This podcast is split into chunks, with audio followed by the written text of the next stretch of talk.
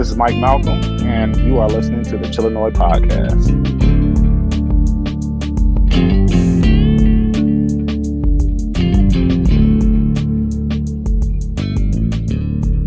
All right. Mike, you know what it is. I was gonna say, better spike that, spark that joint up, folks. You know what it is. Uh, Mike Malcolm is back on the Chillinois podcast. Mike, thank you for setting aside time in your day to come back on the show. Anytime, always, brother. You already know. Hell yeah. Well, um, you know, I've been sharing uh, some a quote that uh, you were recently. Well, just to get right to it, you were recently featured in the Financial Times. Actually, before I get to that, remind people where they can find you online. You can find me everywhere at We Travel Food, WeTravelFood.com, We Travel Food on almost all social media platforms, or you could just Google my name, first name, last name, Michael Malcolm, M A L C O L M. And uh, yeah, you definitely find me on the Chillinois podcast as well. This what, yeah. maybe our, our fourth? It's our fourth, I- fifth? I think so. I think it's our fourth, and I'll always bring up, man. I'm so I'm not thankful. gonna count those three. oh yeah, yeah. Don't very First time. Don't count those. Yeah. People that don't know, Mike Malcolm and I, when we first started collaborating, we tried to do this podcast, and I was having a shitstorm of a day. If you go back and listen to the podcast, some of the content's kind of timely, so it may not be worth the full listen, you know, because we were talking about things that happened at the time. But at least the beginning of the show is entertaining because I'm explaining that you know, I was trying to connect with Mike, I think off a device, and then we so we recorded an entire hour and then we lost that to the to the abyss.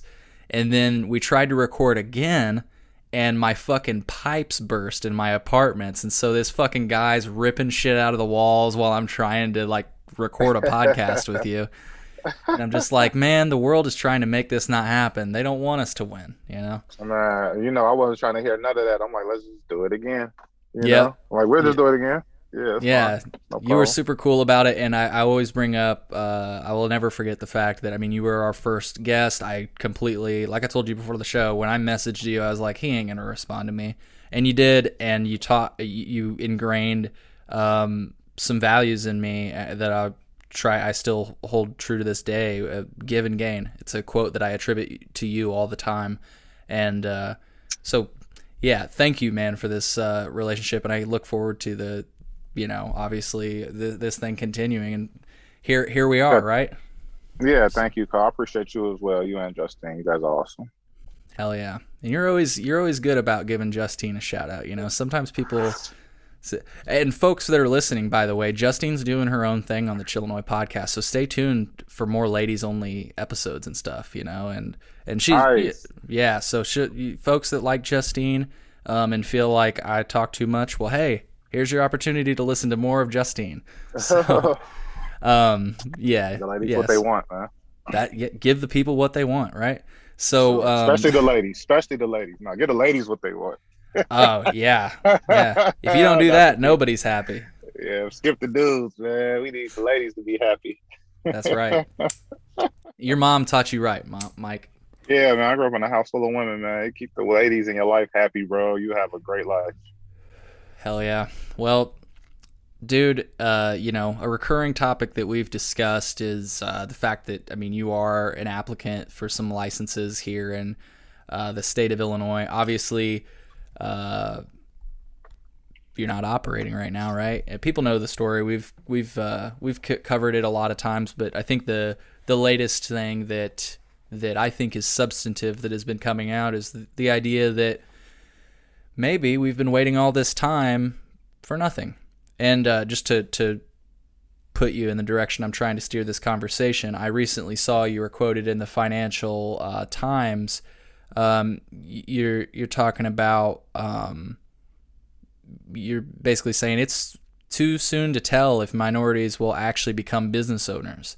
Um, I'm reading out of Financial Times at this point, folks. If you want to look up the article, the headline is "Can racial equi- equality be built into the U.S. cannabis industry?" Uh, shout out to Bree. I'm pretty sure she's the uh, the woman that's pictured in the She is. the headline. Yeah, she was on our podcast. So shout out to Bree. Um, Dope. she hates that they continue to use that picture, by the way. So I know. I talked to her about that. Anyways, I, about that. I was like, oh shit. I'm like, I hate that they fucking used you in this picture, but fuck, I'm in this kind of financial. Yeah. Hey man, though, like, got, you know, I'm like, I gotta post it, you know. Absolutely. So, like I say, you were, you know, they were kind of referencing you when they were saying industry insiders say maybe it's too soon to tell if minorities will become business owners. Michael Malcolm, um, an African American realtor and cannabis consultant who qualifies as a quote social equity applicant because he has a cannabis conviction, estimates it takes one million dollars to open a single uh, cannabis store. Um, he says many of those competing against him in Illinois' new uh, dispensary licensing lottery won't have the capital or expertise to operate a business. This is something you actually alluded to, I think, in your last appearance on the show. You talked about the fact that little by little, some of these people are signing away percentages, you know, uh, and some people are getting pretty low to where it's basically not their company anymore. And just to really quickly uh, finish the the thought of what I think is really substantive out of this article, what you're saying, and it was reaffirmed by three people in a capital uh, summit that I attended at Grown In. I actually asked the question. I, I quoted you and I said, you know, Mike Malcolm says we're going to see a lot of licenses sold off as soon as they're awarded, uh, which could leave the industry still largely in control of better capitalized white people, right? And there was no dissent on this panel uh, from Grown In. Shout out to uh, Mike Fouché and Brad Spirison for putting this thing on because I, I, personally learned a lot. And this this yeah, is something. Grown In, they're good guys. Yeah, great guys. And this is something that they just reported on actually this this conversation, which is that I mean, it's looking very likely that we're going to see these licenses get awarded and then the people that win them will just sell them off. Yeah, I mean, well, there's two parts to that, right? Because um, nothing is, uh, you know, one thing about when I do uh, interviews, I've noticed, you know, obviously they never take the full quote. They never take everything that you say into context. So she got what I said. Uh, Patty, I believe, was her name, the uh, interviewer. Um, she got most of what I was saying correct, but a few things. Number one, I was saying that as far as people not having the expertise or the capital, that really has more to do with the way that the state set up the licensing process. It's not so much on the people not having the capital, but it's the as the the amount of capital that's needed, right? And it's not so much about the people needing to have the expertise; it's about the expertise that's needed according to the application. Right. Right. And then you add on the fact that a veteran has to be in control. So it's not like anybody that has this type of expertise or money can get in. It has to be somebody who is willing to give either give their company up to a veteran so that they can qualify and get 100 points. I mean, 100% of the points, or it has to be somebody who a veteran who has the expertise already which there just aren't many just because it's a brand new industry. Either way yeah. there's not a lot of people in that position. So um and then to that same point uh when it comes to people uh selling off their licenses i think that that was going to happen anyway right? That was going to happen anyway. And let me also say that i don't think like that's necessarily uh like should be stopped. Like people have the right to i mean the point is to make money right? So if you get a license you can sell it for 10 20 million dollars you know 5 million dollars 8 million dollars i don't know you know. For some people some people maybe that's a good deal. A lot of people that's going to be the most money they've ever seen in their life you know ever offered to them. And some people are going to take that deal. Um, but the reason why the point that i was making in that article that when I say she didn't really capture the full context, is the question that she actually asked had more to do with what did I think about the new licenses that were going to be issued by the state. So the state's remedy to fix the the problem with the veteran points was that they're going to add 115 new dispensary licenses to the right. Illinois market, right? And they're going to have this lottery for 115 new licenses. The problem with that is the problem that I saw from the very beginning, which is supply. How are you going to open up 115 new stores and not have any new supply? There's already a strain on the on the supply now, right? So how the hell are you going to open up 115? It, it's the dumbest thing ever. And so what I said was, I said the state has done more to ensure that people are going to sell off these licenses than ever before because they put all they're going to uh, give away all these new licenses with no new supply. These people are not going to be able to operate their stores because they're not going to have any inventory to put on the shelves. Right. That was the point that i right. was making in that. Now she you know like i said she didn't catch the full context. I'm fine with what was written but that was the point that i was making. It's not just that they're not going to have money, or it's just not that they're going to have expertise. It's that they're going to open up 115 new stores, no new supply, right? And so what's going to happen? A large amount of these people are going to sell off their licenses to people who can afford to not make money for a few years. Yeah. Yeah, that's yeah. what that's what I meant by that. I didn't wasn't just saying, oh, people are just going to sell their licenses. No, no, no, no, no. They're going to sell their licenses because the state is putting out 115 new retail spots with no new supply. The craft cultivation not being prioritized, it was a terrible mistake from the very beginning. When I first saw the license uh, application, dispensary license applications in 2019, I saw that uh, the state was was putting the retail, the dispensaries before the supply, which is the craft cultivation, and that is really what powers and makes a robust uh, industry right? You have to have competition not only in the um, in the in the retail market but also in the supply market. If people are all buying the same thing then it's not any real competition. And it makes it a very stagnant market which we uh, in a stale market which we say we see here right now. And um you know like I, i've said before you know i've been open with it before. I partnered with columbia care to go after my dispensary licenses. The reason that I did that was because I saw in the very beginning when the state put out the the license uh, guidelines and their plan on what they were doing with these licenses, I saw from the very beginning that the retail was going to come out way before the cultivation was, and I know how long it takes for cultivation to get up and running. So I knew right then and there that that there was going to be a uh, opportunity for the existing operators to starve out those new licensees and force them to sell. So instead of being, me being forced to sell because I don't have supply to put on my shelves, I decided to partner with someone who already with a company that already has a supply here.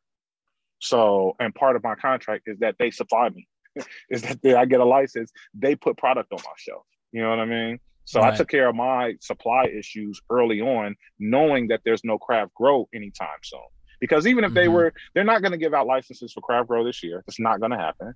And if they even if they do it to next year, which is 2022, there's no flower that's going to from the craft grow market that's going to come to market here in Illinois. I would bet my bottom dollar at the end of 2023 at the earliest. Like it's nowhere in sight. Mm-hmm. We're two years out on any craft flower being uh, being a, uh, available for purchase. But they're talking about putting out licenses later this summer it just you know it's just a, it's fucked from the beginning. That's why I, you know i get frustrated so much when i hear them say things like oh we did our best. It's like no you didn't. Yeah. No, you did not. You did not do your best. If it's your um, best you don't deserve that job but whatever you know. Yeah i to loosely quote uh fabian from chicago kush uh shout out to the homie fabian. Yeah he uh i was trying to loosely quote him, but maybe actually quote him. He he said, um, "What what you're seeing basically is, oh here he is. Here's here's his actual quote. I'm a firm believer that generally systems produce the outcomes they are intended to produce.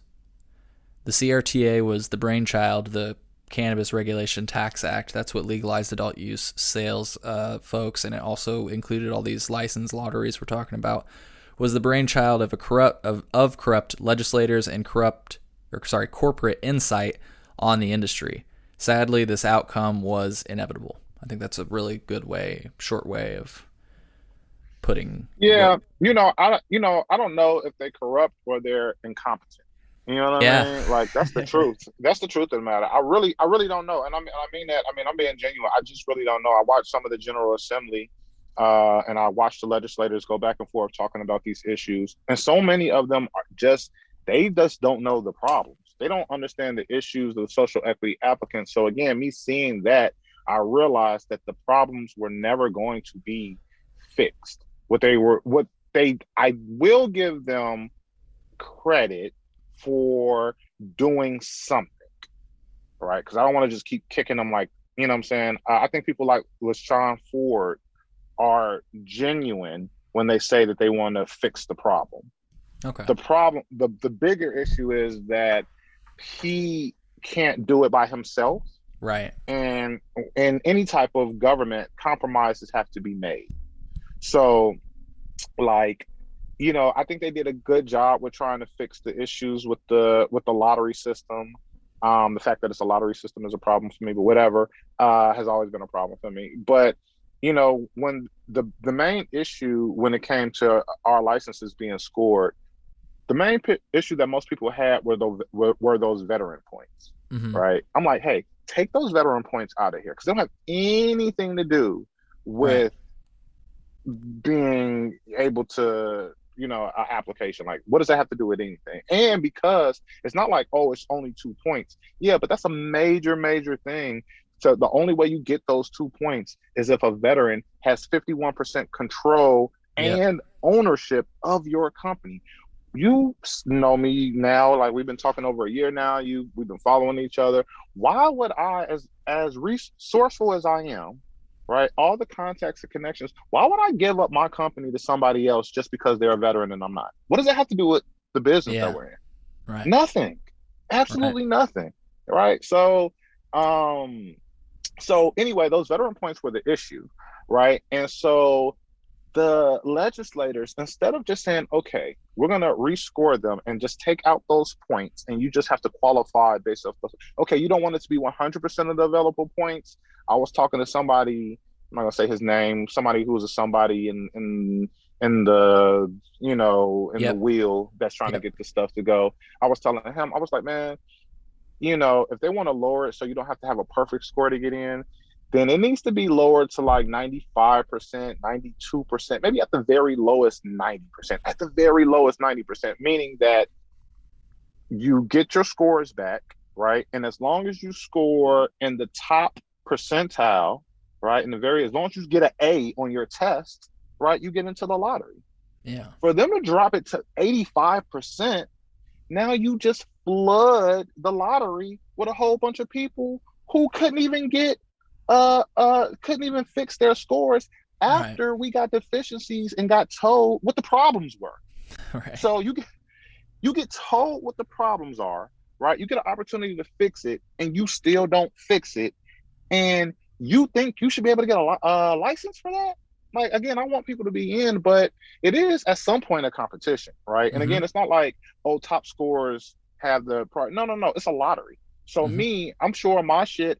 I would. I scored over 92 percent uh, on my license, if I was just, just going to do like a grade, you know, score it, I, I don't have the numbers in front of me right now, but I scored over 92%. Even if I don't address any of the deficiencies that I got, and I got a couple little small things, Yeah. but even if I said, fuck that, I'm not doing anything to change, I know I'm in the lottery, right? Mhm. Because I'm over, uh, well, I'm definitely over 85%, but I was over 90% uh, with my original uh, app.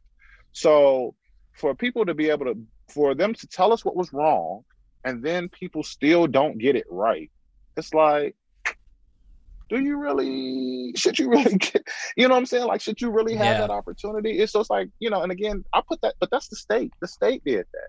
So Mhm. again, I can get, I can score A. I got 10 apps in. I score A. You score you. I mean, I can score a 95 percent which is a, a A technically, you know, we go in Mhm. school terms. You score 85%, which is technically a B, right? And we got the same equal chance to get in. Like the fact that I have, I yeah. like obviously may know more or, you know, none of that shit matters. yeah.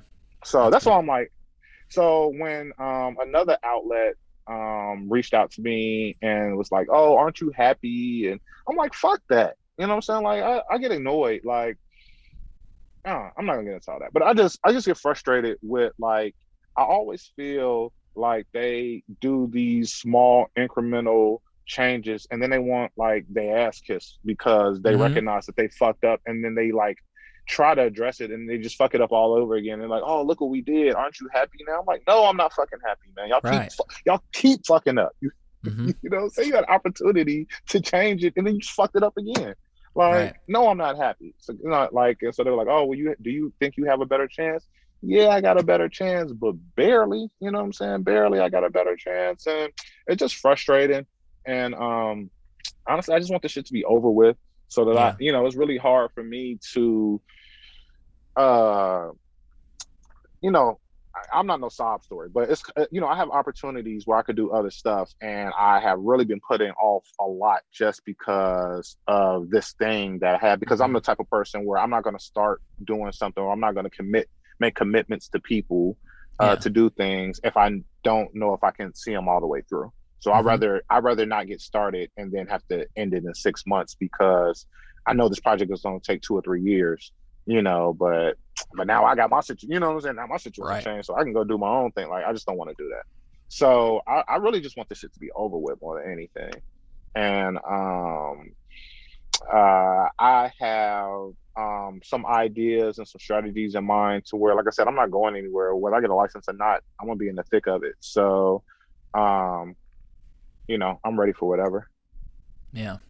Well, hey man, I, I, this is why I like podcasting because, like you said, I imagine I and I've done like interviews, like you say, it's usually like uh, I think oh shit, now I'm gonna send people on an internet search. Um, hmm. I think I've been on like an interview for like TV or whatever, and you like say this whole, you know, they interview you for 15 minutes, but they only include include five seconds of your interview. you know what I mean? So like, um, I, I totally all the time. That. Right, and oh, I, happens all that wall that Financial Times art uh, uh, interview yeah. that I did was oh I talked to her for over an hour. You wow. saw how how short. Yeah, it was, it was, right at the very end. I almost looked over it.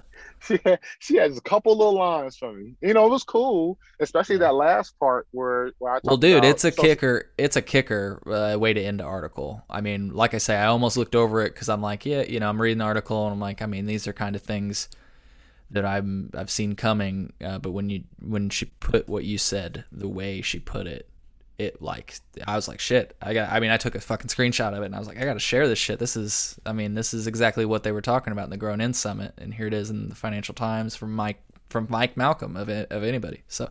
Yeah, and I didn't I didn't know that they were having a Grown In Summit. I wish I had known about that. But yeah, uh, they uh, maybe I did know about it. I don't know. But um, but uh, yeah, I mean, the selling. This is the thing, though. The selling of the licenses were always going to happen.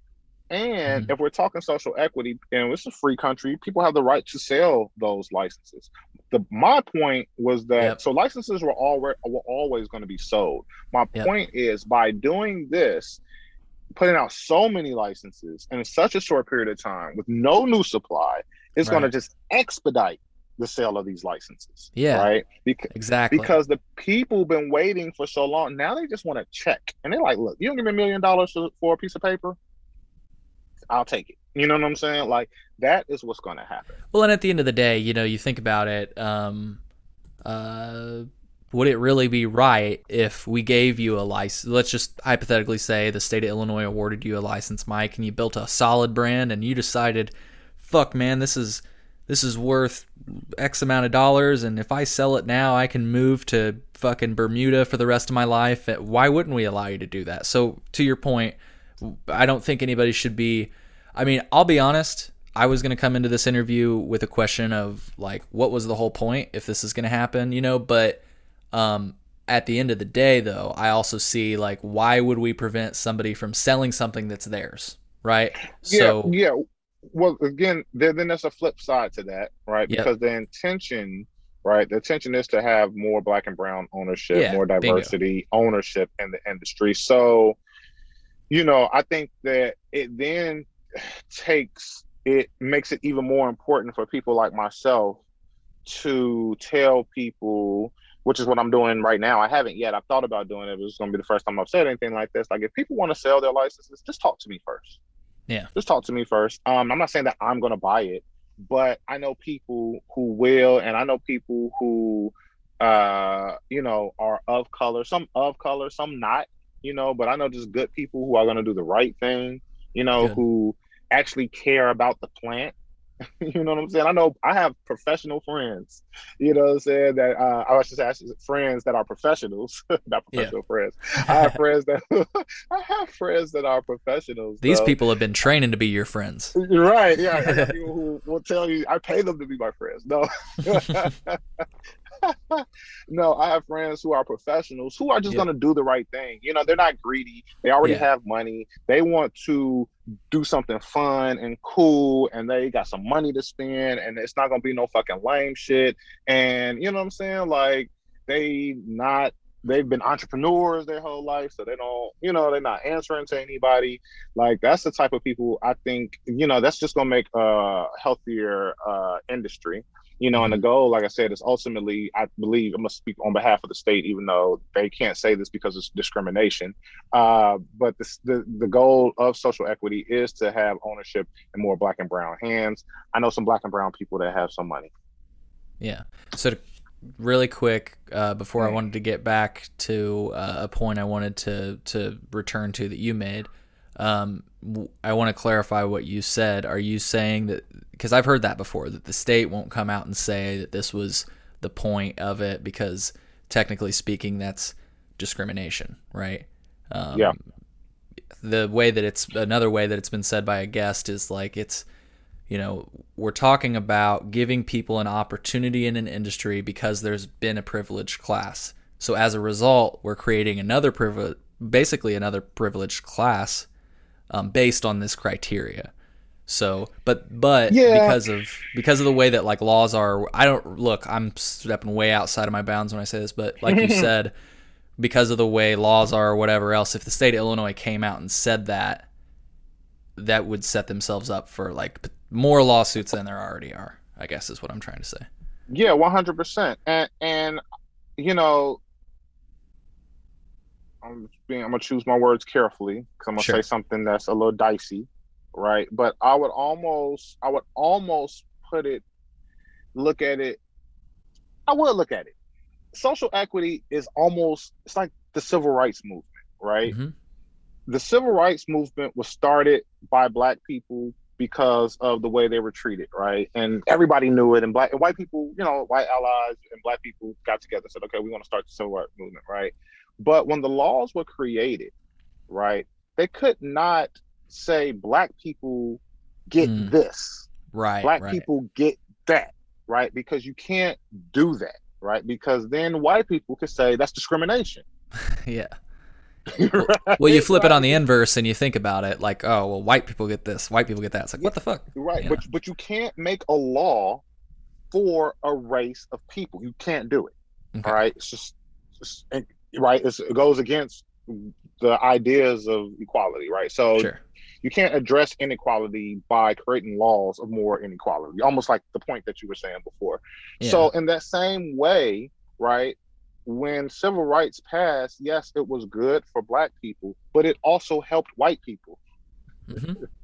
Well, yeah, and it's not and not just white people, but it helped everybody. It helped everybody uh, the LGBTQ community, uh, all these different groups, any group, any racial group, any any ethnicity or ethnic group you want to think of, including different ethnic ethnic ethnic groups of white people, right? Mm-hmm.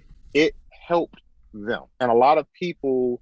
It helped the women's movement. I mean, you just name it. Like the civil rights, it wasn't like oh, only black people gained from that. Everybody right. did social equity is the same thing, right? I know people, I know, I can say that, I know attorneys. I always have to think about what I'm saying. I know attorneys who applied as social equity applicants because they live in West Town or because they live in Logan Square, which mm-hmm. are super uppity fucking neighborhoods. Yeah, it's a little hood, and yeah, traditionally, but that shit has been gentrified. You know what I'm saying? And it's nothing like it used to be. And yeah, you've lived there the last 10 years, and maybe when you moved in, it was a little sketchy, but it sure as hell ain't like that now. And you make a hundred thousand dollars a year, right? right? You know, you make a hundred and fifty thousand dollars a year. You're a fucking attorney, and how you apply, you applying for social equity licenses, white lady. you know what I'm saying? Applying for social equity hours, not because not because you were arrested for a crime, but because you live in an area. Yep. Again, they had to target those areas based off of demographics. That's the only way they could really ensure that it was going to be black people and brown people that were going to be applying for those licenses because they had to target the neighborhoods that they live in pri- primarily. Mm-hmm. Because such, Chicago is such a racially segregated city. So those areas were targeted. Right? right. Illinois, just in general, is a racially segregated state, you know? Yeah, yeah. And, and so, um, but that's how the state said we want this for black and brown people without mm. putting it in the paperwork because they can't. I see. So that's that's where we hear the words of if you lived in a neighborhood that was disproportionately impacted by the war on drugs. They it's right. saying that without saying that's well, it. If you live in a black or brown neighborhood, right? Well, I was about to I was about to say that generally speaking, people that have been disproportionately impacted by the war on drugs don't look like me. In other words, like I, you know, like if you're a person of color, like you, you, you, you know, like okay. So I guess what I'm trying to say is whites use as much as we all pretty much use the same, but the, mm-hmm. the rates of punishment differ, and that's I think the point right. that we're like we're trying to right some wrongs, right? Right. Correct. So, so hey, yeah. I, w- I wanted to say, man, I you know, and I'm preaching to the choir, aka my audience, when I say this. This is why we do this podcast because I wanted to give you full contact context. I imagined there was more that you had to say on that, and so that's why I love that you were able to to, to go all go, go all over the place with that. If yeah, like I definitely appreciate. I definitely appreciate you for giving me a platform to say that. That and the whole thing, like I was just saying before, with the whole because I you know, I had a, a, couple interview requests and they kept on saying, "Well, aren't you happy? Don't don't aren't you happy that you have a chance now?"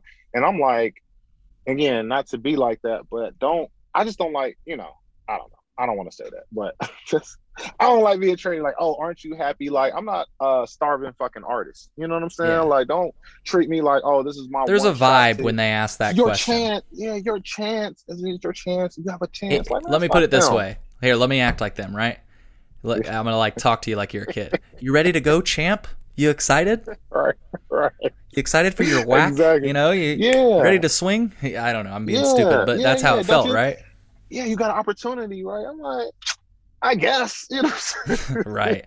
Well, so okay, I want to I want to address that because I, I wanted to give you the opportunity to to give full context, and I took some notes while you're talking about some of the things they say because I you're you're on the track. I've, we've talked about this before, uh, like you and I, um, and we've t- I've talked about it separately on the show. This whole idea of how they approached it, like you said, it was a fundamental failure um, not to have you know more supply lined up with the rollout of these new stores. It just it doesn't make any sense. It goes all the way back to that motherfucking demand study that they produced right before adult use went live NORML was saying we're woefully un- underprepared. We need to have more licenses. We need to encourage uh, more. You know, I don't know. I don't want to put words in NORML's mouth, but you guys can look up the demand study. And the, I always say the cultivators produced a counter study saying, "Nah, we've got the supply." In fact, you know, could, and I believe I always say this. I believe they say something to the effect, or this is the implication that I felt. They want. They even asked the state, like, "Can we have a no con, you know, no competition for a year?" I always say, what did they? I always ask the question, what did they end up getting? No competition for a year, but again, I don't. I digress. I want to, um, actually take. I think that they actually this this is maybe I don't want to be the pessimist here, but I just always bring up that craft cultivators are set up to fail. Um, yes. And so, like, which uh, is why I didn't apply. Yeah, I so I think it'd be cool. I want to talk about that for a second because, you know, we talk about the solution to the problem we're seeing now is having, you know, cultivators go first, but really, again, the cannabis law is just inherently flawed. And specifically, I'm referencing craft cultivators being limited at first to 5,000 square feet. I'm reading off of uh-huh. CannabisIndustryLawyer.com, our good friend Tom Howard from Cannabis Legalization News Shout out to him for always producing uh, accurate content that I can reference. Um, so yeah, five thousand square feet square feet of canopy space on the premises for plants in the flowering stage. Um, The Department of Agriculture may authorize an increase or decrease. That's kind of a weird thing that, oh, hey, you got to slow down there, champ. Uh, of flowering stage in increments of 3,000 feet based on market need, craft grower capacity, and the licensee's history of compliance or non-compliance. So I guess the the decrease makes sense if they're non-compliant or whatever. With a yeah. but here's the kicker. Here's the kicker. If you get the increase and you're not doing the right thing, you got to decrease. I think that's sure. the way it's supposed to read. Yeah. Right. Uh, and that makes sense. Here's the kicker. Maximum of 14,000 square feet. I'm not an expert, but I've talked to people that profess to be. No, I'm joking. They're uh, they are uh, you know. Now you have talked to some experts. Yeah, no, they legit. I know who you're. I'm seeing who you've been talking to. Yeah. First of I all, mean, yeah, real quick, bro, bro, congratulations on everything you've been doing. Cause you've been snapping. You got some amazing fucking Tommy Chong and shit. You've been yeah. fucking crushing it, bro. So uh, go ahead though. Yeah, I just want to. Well, thank you. But I yeah. I'm bad at taking compliments. I need to make sure to say thank you. So no, you was... fucking crushing it. I'm very proud. Like a father watching his son. Like, oh man, look at Cole, man. He fucking stepped. yep, hell yeah, dude. Well, now that things That's are getting awesome. back to normal, because you know I met you right as things were going crazy, and I've never really yeah. had the opportunity to even logically say sometime we should sesh because I didn't know when life was going to be normal again. Hey, Mike, sometime yeah. we should sesh when I come up to Chicago. So that'd be cool. Anytime, um, bro. But anyways, the the kicker here is a maximum space of 14,000 square feet. I'll let you take it from here, but what I've been led to believe is that that okay, you're not going to be able to scale up. You're not going to be able to be competitive. Um, and as a result, we're probably going to I'm just saying, I think we're going to see another sell-off even there. If I mean if they're set up to not even be able to compete and profit. Of course you're going to see a sell-off there. I mean, uh, you're going to see sell-offs. Yes, you're going to see a sell-off there. Um, although, uh, well, yes, you're going to see a sell-off there. I can say because um, for the same thing, people are going to want to sell it to people who can afford to not make money for a while. Yeah. Um, but I also do think that those laws could change as well. Sure. Like, you just have to be uh, seeing everything that has happened so far in the in the in the licensing process.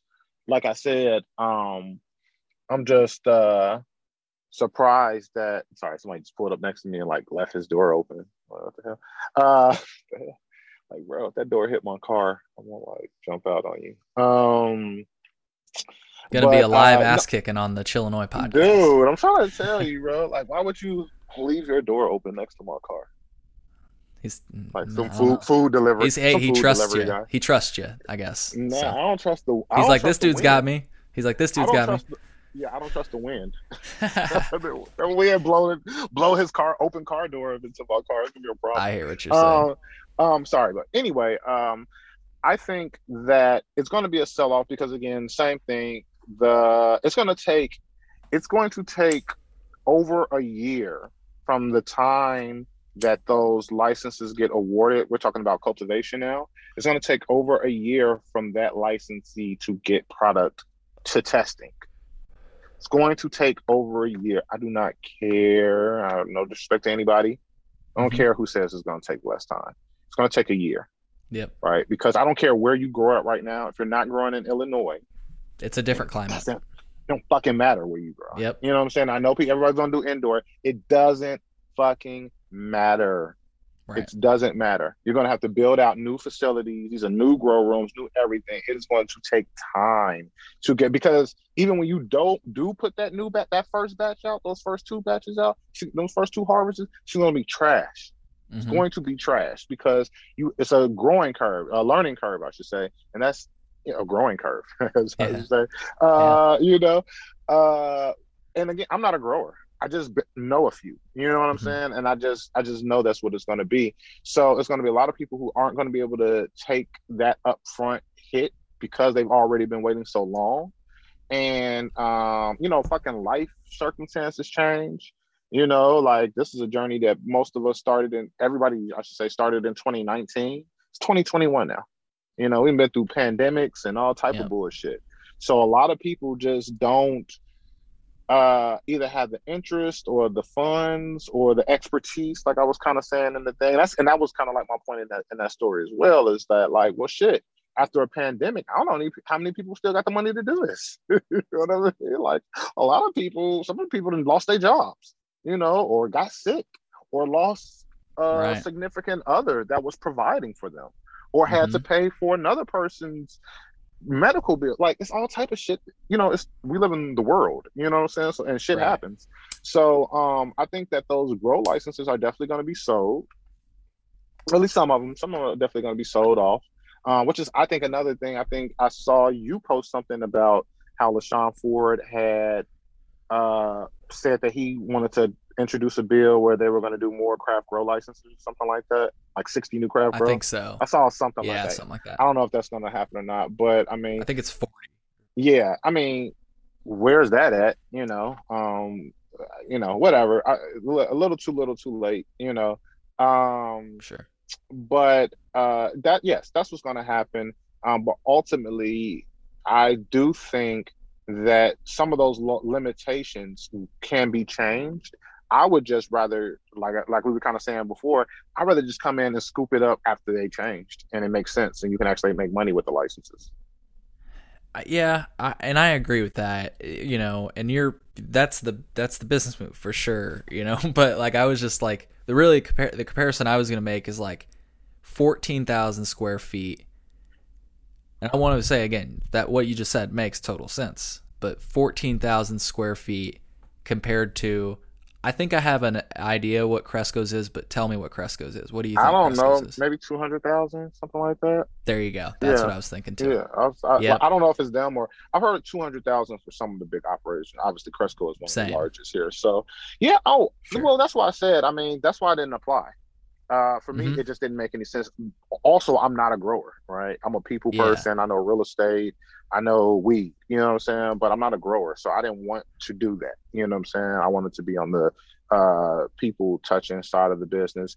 You know, but while we're talking about all these selling off of licenses, uh, I think that I think the most important thing is that we really get people who get licenses who want to actually work the licenses.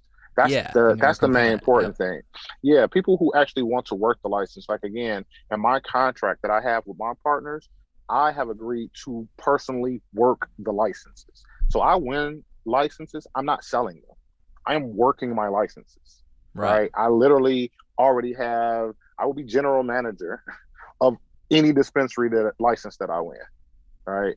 It's already in my contract for at least two years. At least yeah. two years. Yeah, yeah. No, at least two years. I it's already written in my contract. That was written in my contract in 2019.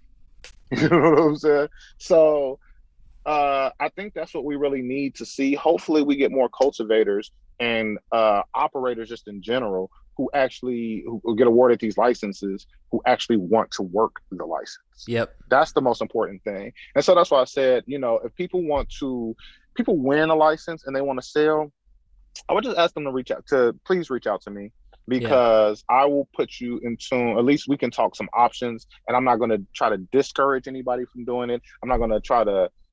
I don't have anybody in mind right now who I'm thinking yeah. of. Who you know what I'm saying? I just know how this shit works, and I know what's going to happen.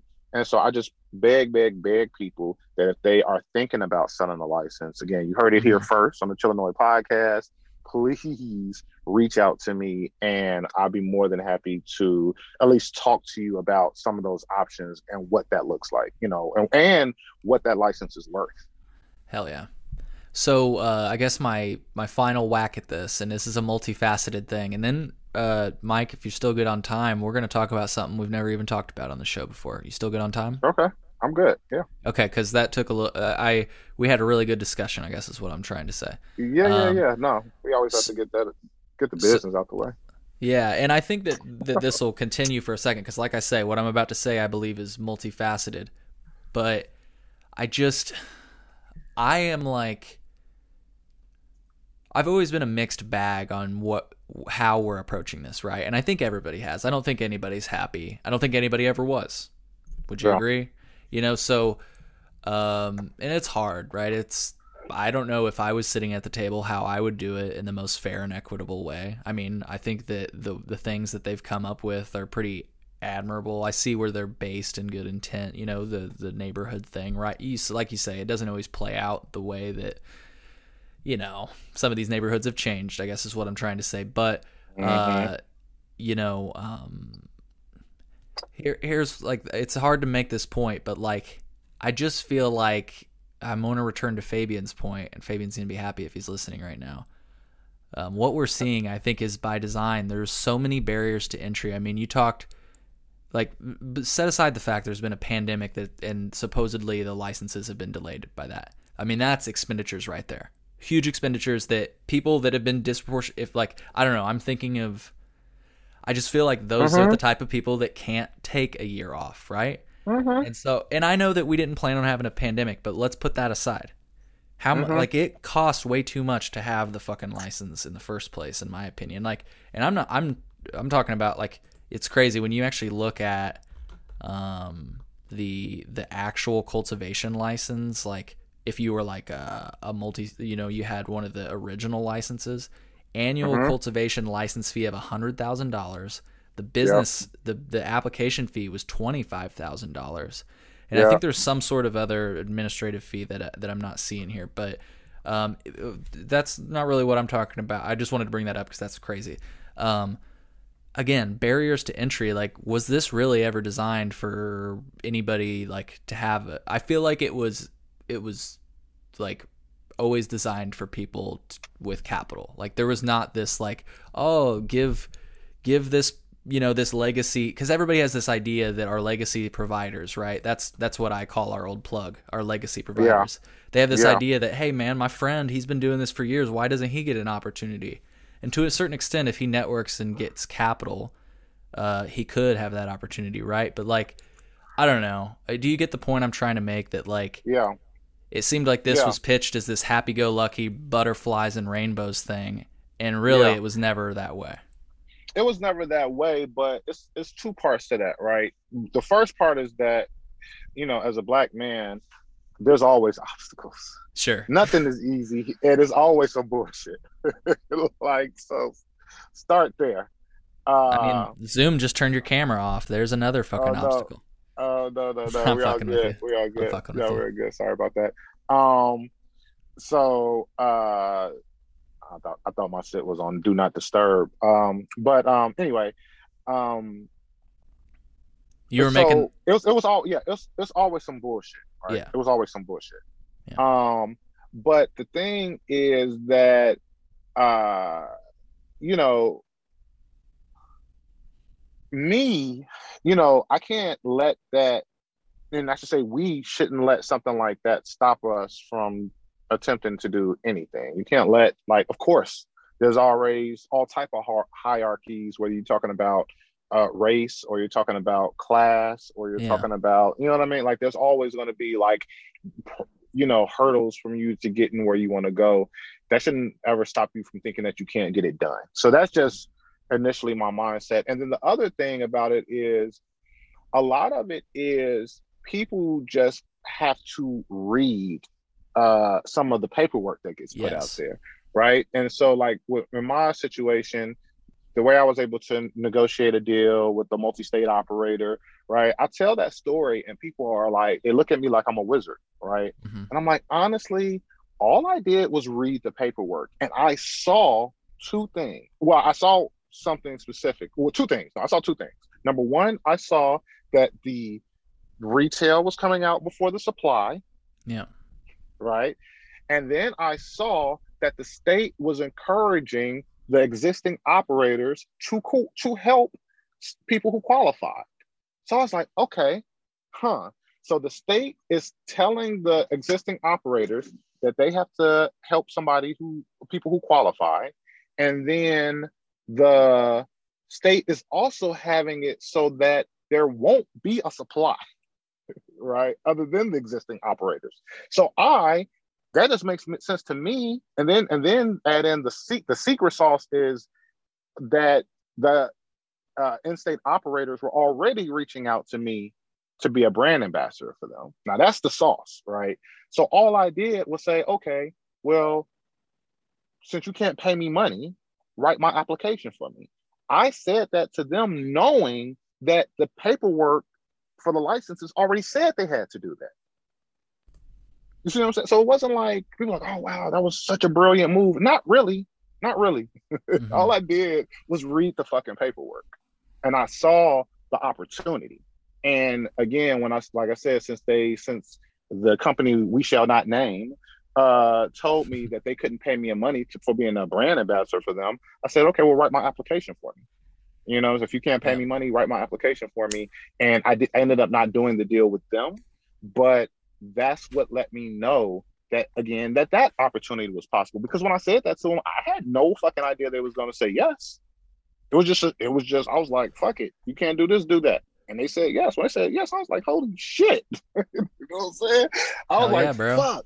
Asking right? shall so that. So just to just to cap this this off, this thought off, when you talk about the money that it takes, right, and the money that it takes to mm-hmm. apply, I put in ten dispensary license, uh, ten applications for dispensary licenses, right? Yeah. Uh, that's twenty five hundred dollars per application. Ten applications. That's twenty five thousand dollars. Wow. My application itself is about six hundred pages. Right. I have all type of experts who wrote yeah and, all type of yeah. you know secret shit on my shit um that paperwork is valued at $150,000 wow. okay just the application itself has a dollar amount value to it right of $150,000 mm-hmm. and I got all of that done without paying any of that I paid my attorney who reviewed my paperwork. And he helped nice. me negotiate my deal. And I so I paid his fees. But those were the only fees I had to pay. So I have 10 applications in. I'm majority owner. I'm majority control. I have all type of bells and whistles in my contract um, that I'm very proud of. Um, but I only pay for my attorney fees. And so I only I say all that yeah. to say that yes, it's fucked up right? Yes, it's fucked up, but people need to read the fucking paperwork. People need to read their fucking paperwork, right. and I don't care what you're doing in this world. I'm a again, I'm a realtor, so I'm in. The, I read contracts. right? I, you know, I do have that little bit of advantage that I do read contracts and I do negotiate for a living. But read the fucking paperwork. Read the paperwork, and you mm-hmm. will see. Hopefully, you will see some of what I have seen into where it made sense. Like I made it so that it was a win-win for my, my it's not like I hustled my partners, right? I I yeah. helped them fulfill the obligations that the state told them they wanted them to do. Right? Like so they're right. like they're just like me, like I don't understand what we did wrong. We did everything that they said we need to do. Like, what's the problem? I'm like, I don't know. What's the problem? Y'all, you know, tell, yeah. you tell me what's the problem. I don't know. You know, so I think that's that's just the I think that's the bigger point, right? Is that people just need to uh like I said, um, and then and then the other thing is to understand your own value and what you bring to an opportunity so that nobody can do some people can do everything by themselves. I do not claim to be one of those people. I have amazing partners right? But what i do have are a couple of specific skill sets that i can bring to certain you know partnerships and opportunities and things that i'm a part of so that it's it's always win-win with me. Like I'm always so thank like I feel like I gain so much from every partnership I have, even with the MSO that I'm that I that I partner with. You know, I, I really feel like, you know, like I have an opportunity obviously to make some money, but I also have an opportunity to learn and gain experience and you know what I'm saying? Learn really learn the industry from a side that, you know, I got a fucking multi-billion dollar fucking partner that I get to talk numbers with. You know what I'm saying? Understand right. like what motivates them, you know, and stuff like that. And this is really really interesting to know uh, that type of stuff when it's such a so so early in the industry. So you know, this is something I can look back 20 years from now and be like, oh man, I remember when I was doing this. You know, when I when I put that deal together and when I you know helped this company put this deal together and put this program together. So I'm really looking right. forward to stuff like that. So you know you know yes it's fucked up, but so is you know again and we were talking about this before we started before we started recording. I work in the real estate mm-hmm. industry as well. I'm a realtor here. And I deal with the some of the same bullshit that we're talking about in the cannabis industry.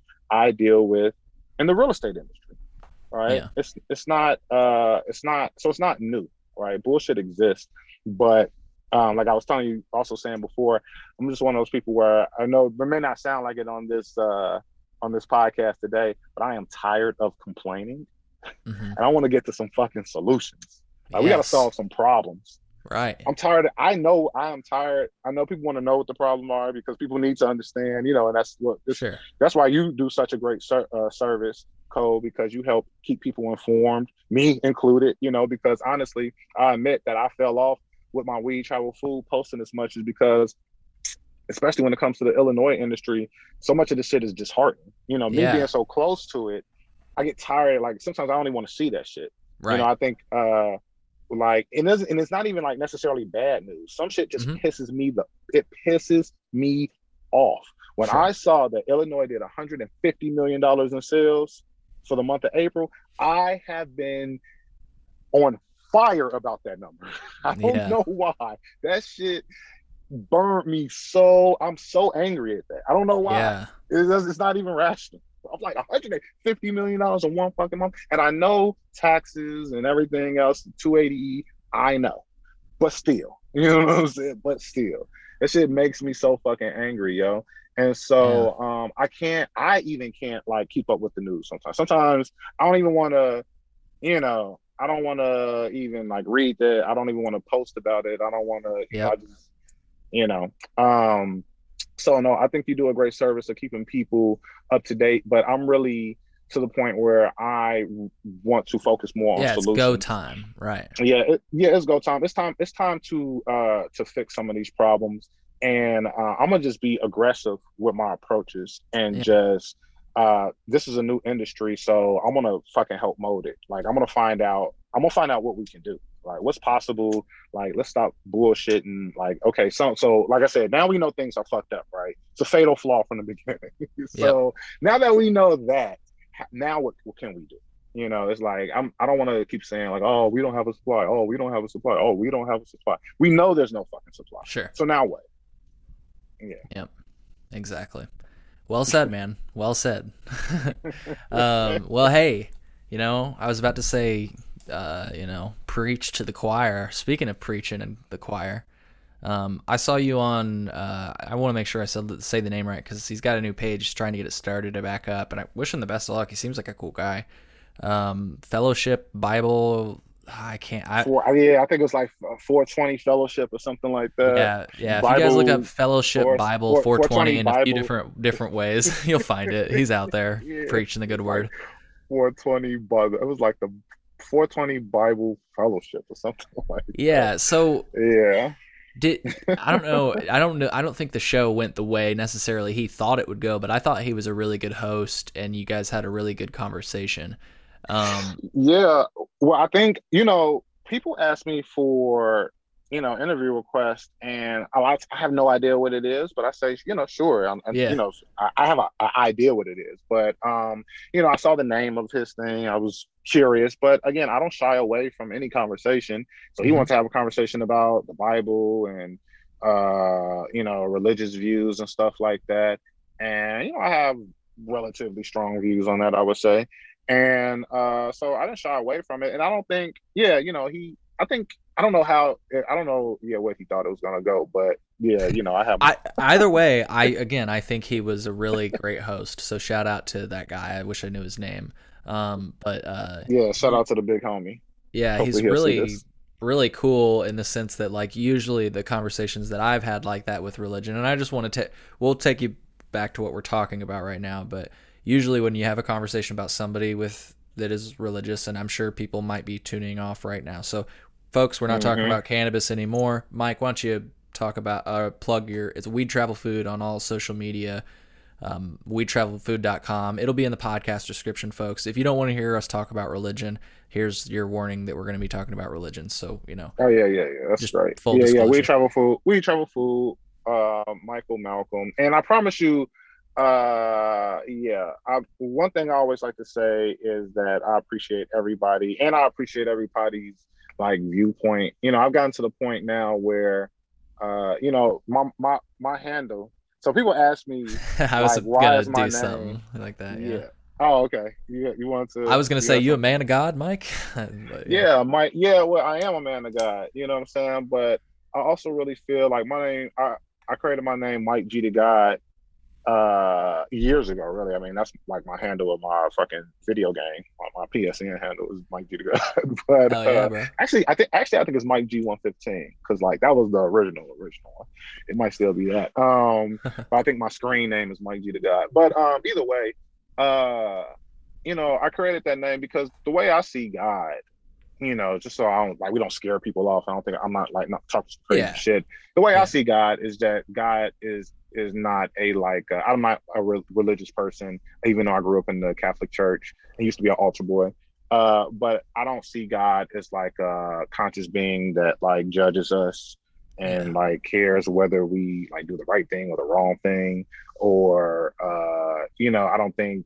Uh, God j- judges us or yeah. wants to be worshipped or anything like that. Like I, I just think that God is when I think of God, I think of God as being a part of everything in existence.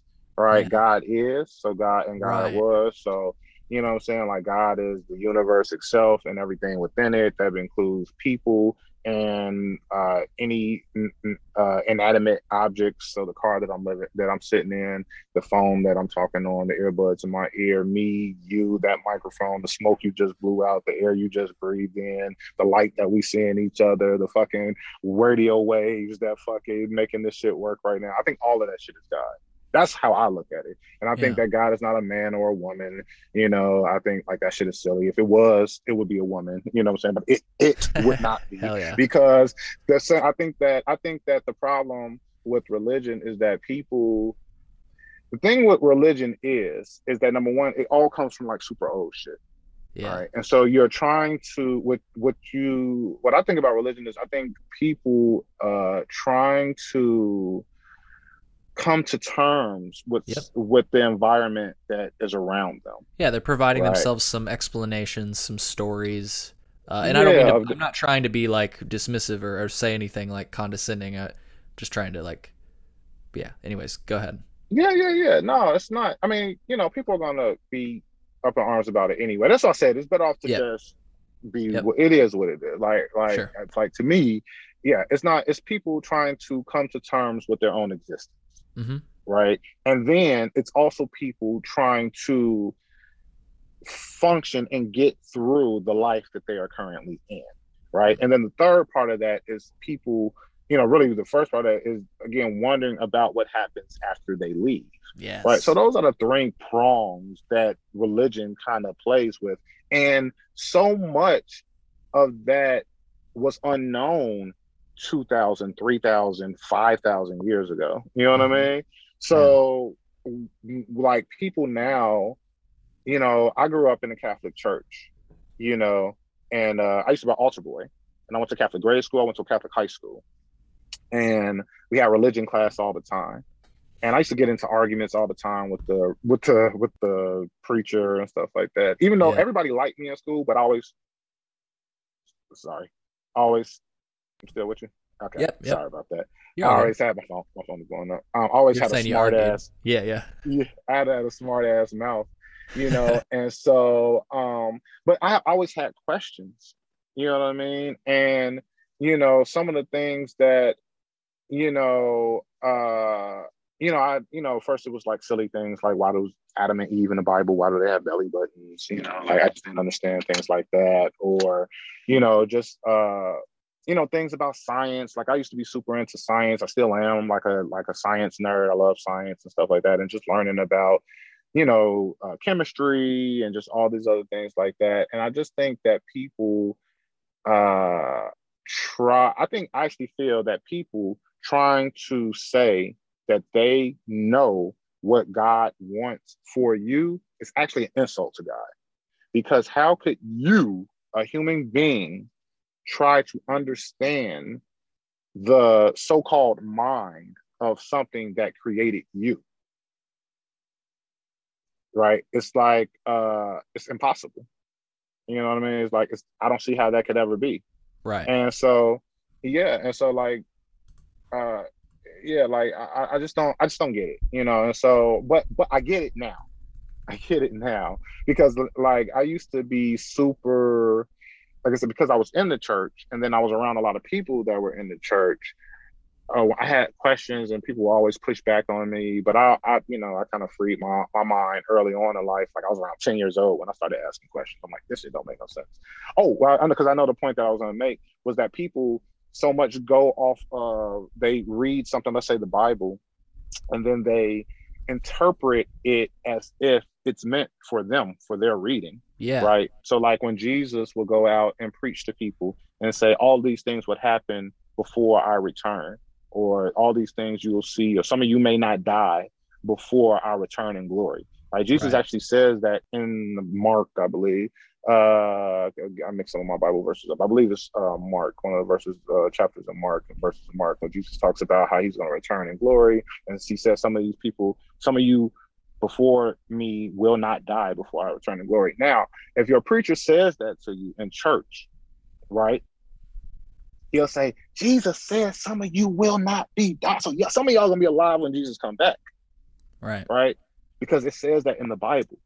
But if you read it, right, and understand, again, read the fucking paperwork, right? Mm-hmm. Jesus is not talking to you, Cole, reading the Bible right? He's talking to a group of people. Right. He's talking to an audience. It's right. not you.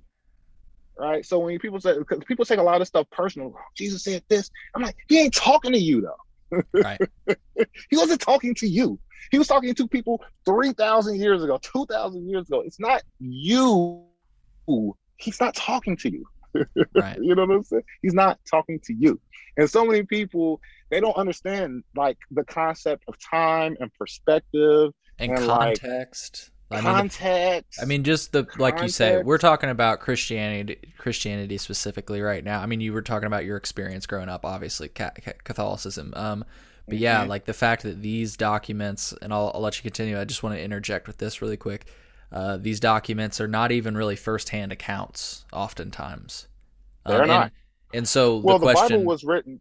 The, the question Bible is really quick, like, would people even accept things that are like, you know, think about like tweets and how shit gets crazy nowadays. Like, do you accept? I don't know. Anyways, sorry, you were saying the Bible was written. Well, the Bible was written in the 1600s. Yep. So Jesus had been dead over 1500 years by that point, you know? Yeah. Like like like it's ridiculous, you know? Yep. But um, you know, uh and there's no J you know, there was no J when Jesus alive was alive. Like the letter J did not mm. even exist. You know, but you know, whatever. Well, I mean, um, his real name was uh, Yusuf bin Yosef. Like uh, his, bin, a, a, uh, I can't remember exactly where he was. Yeah, from. yeah, yeah, yeah. You're you you you're right on there. We even... we made it white sounding. Jesus Christ, you know.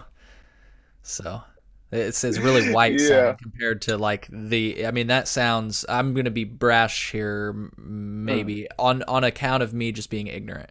Uh, that name sounds uh, Middle Eastern. I don't know how, how exactly perhaps Palestinian. Perhaps Palestinian. Yeah, I, I don't want to. Like I say, folks, I'm mm-hmm. ignorant. I'm willing to admit that. Yeah, sounds a little Palestinianish. Palestinianish to me. Nah, you know, I don't know. You know, because those yeah, people. Yeah. But this the this is the thing I'll give you even more. It doesn't just sound like uh, Arabic. The stories themselves actually sound very African. Sure, sure, yeah. Well, yeah, because because that's where it all came from, and that's really the bigger yep. point. Where, and again, I'm gonna piss. We're gonna piss every. I'll piss all the religions off. For any of the any of the Abrahamic religions. Yep uh, they all come from Africa. A lot of those, a lot of those stories, a lot of this stuff, and that includes look, Islam, right? Islam, yes, yep. uh, Judaism, yep. Christianity. A lot of that stuff comes from African religions, but you know, with the way that time works and worlds being conquered and yeah. ideas being passed around, the people that win the wars get to claim the prizes. They you know, and that's why yeah. exactly, and that's why for the longest time, even now, they show white Egyptians as like you know, but yeah. that's because but that's because in uh 600 BC, the Greeks conquered Egypt. Yep. You know, but at that time, Egypt had already been a dynasty, had already had dynasties for over five thousand years. I mean, it was the light of the world for over five thousand years, and and what we they call the ancient world, right? That's where uh, so, and that's where a lot of that stuff comes from. There's a great book called because I know people gonna get mad about the religious thing. Yeah, I was gonna ask great, if you could plug some. Yeah, I know you've been reading there's a great, there's a great book called Stolen Legacy. Stolen Legacy by George James.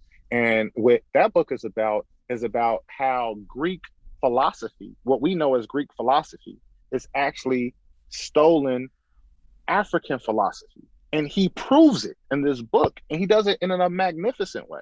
You know, I mean, he's fantastic. Again, people can just do their research, yep. look up George James, read the reviews. I don't care where you look at Amazon, any book uh, review place, read up on George James, who he was, all his credentials, right? Mm-hmm. I mean, mm-hmm. he got he had three, four PhDs, not just on like uh, literature or something like that. He had PhDs in like Greek philosophy and Greek history. Yeah, this is a black man. This is a black man.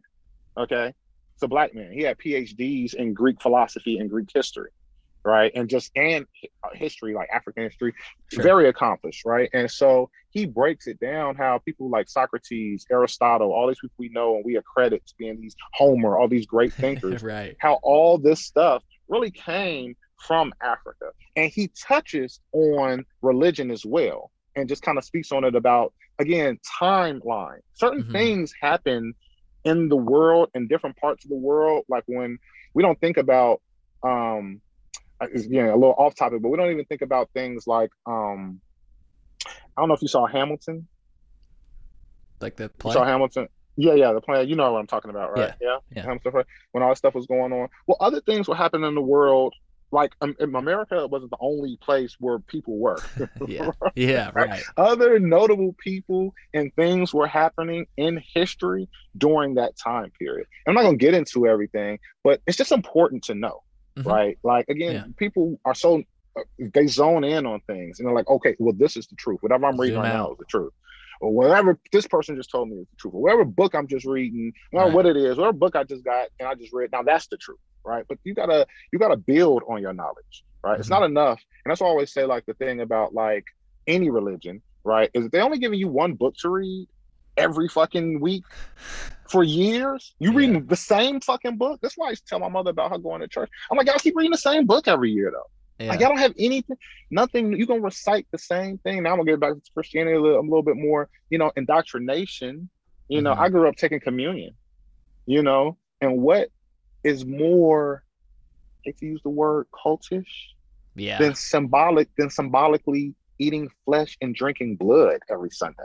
Yeah, I mean, you, like you we just... did that every Sunday. Right. When right. I grew up in church, we actually everybody in the church drank out the same cup. Think about that now. Think right. about that now in COVID. right? The entire fucking church would drink out the same cup, bro. There's hundreds of people in there. I bet they would come have... up and drink out the same cup. Man, that's uh, nasty. Yeah, that's what that's what religion will do, though.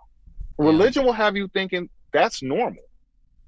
Like, oh yeah, I do that every Sunday. Yes, I symbolically eat flesh and drink blood. That's why I talk to my mother. I'm like, you just want to symbolically drink blood and eat flesh every Sunday? You think that's a normal thing to do? What if right. I told you that I was going to start my own church and we're going to symbolically drink flesh and eat blood? But it's not going to be Jesus' blood. It's going to be like my neighbors. yeah, because I think he's a good guy when you put it you in a different context, it sounds so crazy too. It's a it's little. Weird. It's a. It's like people just don't. Again, people just don't take the time to think into. You know what I'm saying? Like people accept things, and I get it. Right at the end of the day, that's what I say. A lot of people, you born into it. A lot of people are. Yep. Mine are in autopilot. You do stuff at, at a young age. You're very. It's easy to get wrapped up to it. Is uh, you know, I know people say, "Well, that's all I know." You know, as that's a, you know, or yeah. I, well, that's what I always do as if like that's a justification for things. But I know for some people it is like they say, well, that's what I, always do. And that's what I, right. I always do that on Sunday. I'm like, well, do something fucking different. Like that's not an excuse to keep doing it because you always. That's my thing. It. I, I, uh, I found, and I'm sure you can relate to this because I identified a lot to your to your story. So I think you know this is maybe something that you said, but um, I found that it was it was Oh, comfortable. Cole, I'm, I'm I'm texting somebody, so hold on. One, I just uh, Oh, no worries. No worries. Um, I'm listening though. oh, okay, cool. I was just making sure. Uh, I, you know, it's comfortable to continue to go with the ritual. It's comfortable to, to keep the same routine and not change anything. It's comfortable not to have a new book you got to figure out, even though I never really figured out the first book, you know, but that's besides the point. Um, like, it's comfortable not to ask questions and challenge people and challenge yourself. And I'm not, again, I'm not trying to be rash. This is my personal experience for me. I know I'm Yeah. speaking in general terms, but I found it, I should say it that way. I found it comfortable because I had asked these questions and you get like a, that's the thing, you know, I just, I was just trying to learn and you get this like aggressive response back, like, Are you questioning God? And it's like, no, I'm, I thought I was allowed to ask questions because you asked if there were any questions. You know what I mean? So, yeah, yeah, yeah, yeah. Well, that's what I said. I grew up in uh, I grew up. I went to Catholic grade school, you know, and so and my and my grade school was attached to the church that I went Mm-hmm. to, and my whole family went to this grade school. My whole uh, and, and we all went to the same church. And the so the the preacher of the church, the main pastor, I should say, of the church, used to come and teach religion class. Oh, I thought you were going to say something else. I thought you were going to say the pastor used to come on my back. Sorry. Bad Catholic Ah, joke. no, Bad no, Catholic no, joke. I'm sorry. Well, sorry. well, no, but there was another preacher at the church during the time when I was going there who admitted to molesting some kids at a different Shit. church. Now, didn't, no one accused him of doing it at the school or the church that that he was at at the time when it all came out hmm but he was accused of doing it at another church.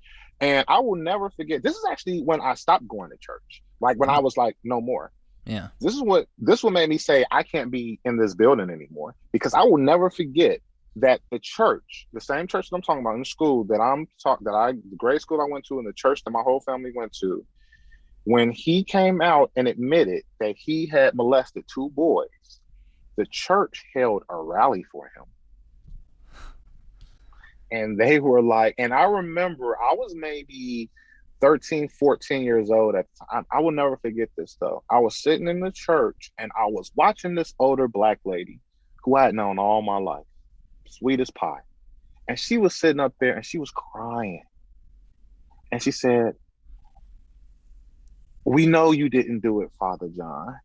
We know you just saying it because i guess he had made some type of deal that if he admitted it he could keep teaching at schools or like keep Okay. preaching uh-huh. it like it was so it was wild anyway right? Yeah. and so but i remember her saying we know you're just saying that so that you can stay and keep like teaching and keep you know being a preacher. We know you didn't we know you're just like she kept saying it over and over again.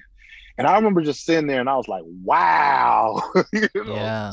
like wow this motherfucker admitted to molesting kids and either he did it and they don't care or they have they're so fucking brainwashed Yeah. that they have flipped it to where they don't even believe him and they think they would still honor a man that admitted to molesting kids whether he did it or not Yep.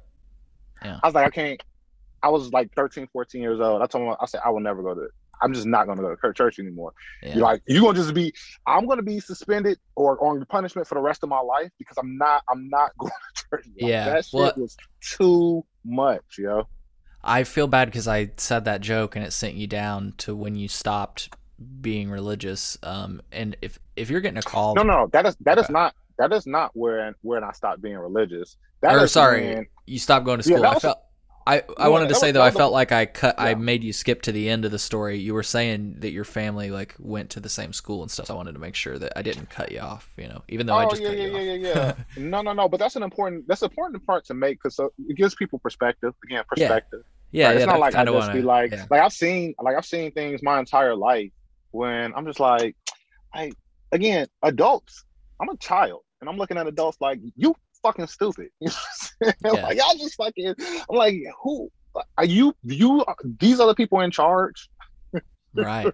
right? You're like, oh yeah, it's okay to. I remember thinking that again. I was again probably 14 years old, and I'm like, wow, like they are okay. Like they have rap, they've rationalized it. You know yeah. what I'm saying? Like, yeah, it's okay. Like to molest kids as long as you can continue being a preacher. Like that's okay. Uh, as so, long as you can keep hosting Sundays. right. As long right. as you can keep preaching the good word.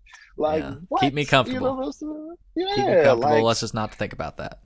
yeah. So so so that so again, that's kind of like what it is. So again, I was saying what I was saying is that like my entire uh, family went to this uh, Catholic grade school. Yeah. Um, uh, I went there kin- uh, kindergarten through eighth grade, and then really second grade through eighth grade. Um, and then uh, four years of high school, I went to De La Salle, which is a well-known Catholic. Uh, it was an all-boys school at the time when I was going there, and I graduated class of 2000. And um, same thing there. I used to be in. I, I, had AP Math and English classes when I was at De La Salle. Um, and uh, I never failed a class my entire life in either. I was also in enrichment classes. I was I used to it's this it's this uh, program here in Chicago called the High Jump program, put on by yeah. the Latin School of Chicago, the Latin School of Chicago, which is a very prestigious school here. It's a private school, extremely expensive. Like sending your kids to your preschooler to college, is like thirty thousand dollars a year to send like a, like to like a kindergarten to the school there. It's like crazy the tuition and. uh and uh and uh the only class I've ever failed my entire life was my freshman year in high school.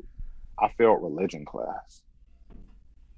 This is after going all grade school yeah. through, and then at the time I was actually a liturgical minister. I was actually I was an altar boy at my at wow. my church. Yeah. yeah, yeah, yeah. I was an altar boy at my church. Sorry, my phone is like it's all good, man. It's uh yeah, it's it's, it's a nice time. Um, and so it's just one of those things where I, I saw a lot, and again, nothing. I know no one ever touched me. No one ever touched any of my friends, as far as I know. I don't know anybody that's ever yeah. been molested. So it wasn't that type of thing. It was always sure. just the logics behind it. It was mm-hmm. just things I didn't understand. I, I, like I said, I was always in the science. I, I dissected my first animal I dissected an octopus when I was like 10 years old. Yeah. You know what I'm saying? At the Shedd Aquarium. I dissected a, a shark. I dissected, you know, I was like uh super into science. I learned about carbon dating mm-hmm. and, you know, fossils and things like that when I was a, a kid. So like again, I'm old enough to where they were still telling us that the dinosaurs weren't real. You know right. like that's like that's what the preachers and the priests at the schools that I went to used to tell me. They used to tell me that the dinosaurs weren't real like dinosaurs aren't real because the earth is only five years five, two five thousand years old or something like that. Like they nothing lived 30 million years ago. I'm like eh, i don't know about that.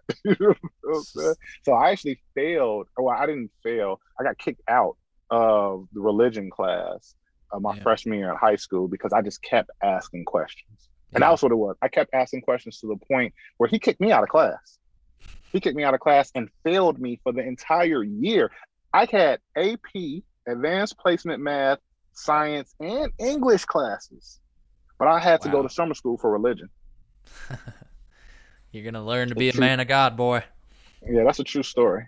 So that's what I said. Mike G to God. I am a man of God.